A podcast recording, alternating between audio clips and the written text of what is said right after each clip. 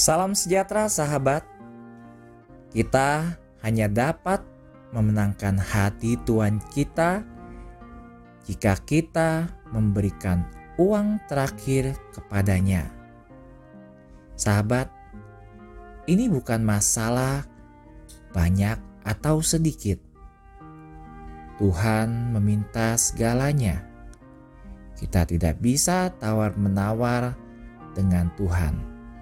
Dia tidak akan puas jika hanya sebagian dari apa yang dia minta. Sabtu 5 Juni bacaan Injil diambil dari Markus 12 ayat 38 sampai dengan 44. Pada suatu kali Yesus duduk menghadap peti persembahan dan memperhatikan bagaimana orang banyak memasuki uang ke dalam peti itu. Banyak orang kaya memberikan dengan jumlah yang besar. Lalu datanglah seorang janda yang miskin dan ia memasukkan dua peser yaitu satu duit. Maka dipanggilnya murid-muridnya dan berkata kepada mereka, Aku berkata kepadamu, Sesungguhnya janda miskin ini memberikan lebih banyak daripada semua yang memasukkan uang ke dalam peti persembahan. Sebab mereka semua memberi dari kelimpahannya, tetapi janda ini memberi dari kekurangannya. Semua yang ada padanya, yaitu seluruh nafkahnya.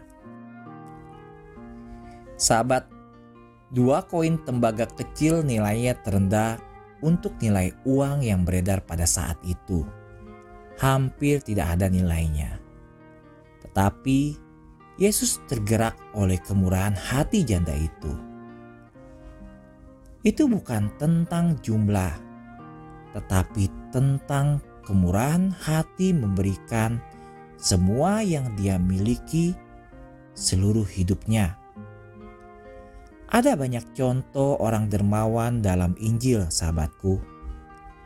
Para rasul, Maria Magdalena, Nikodemus, Yusuf dari Arimatea, orang Majus.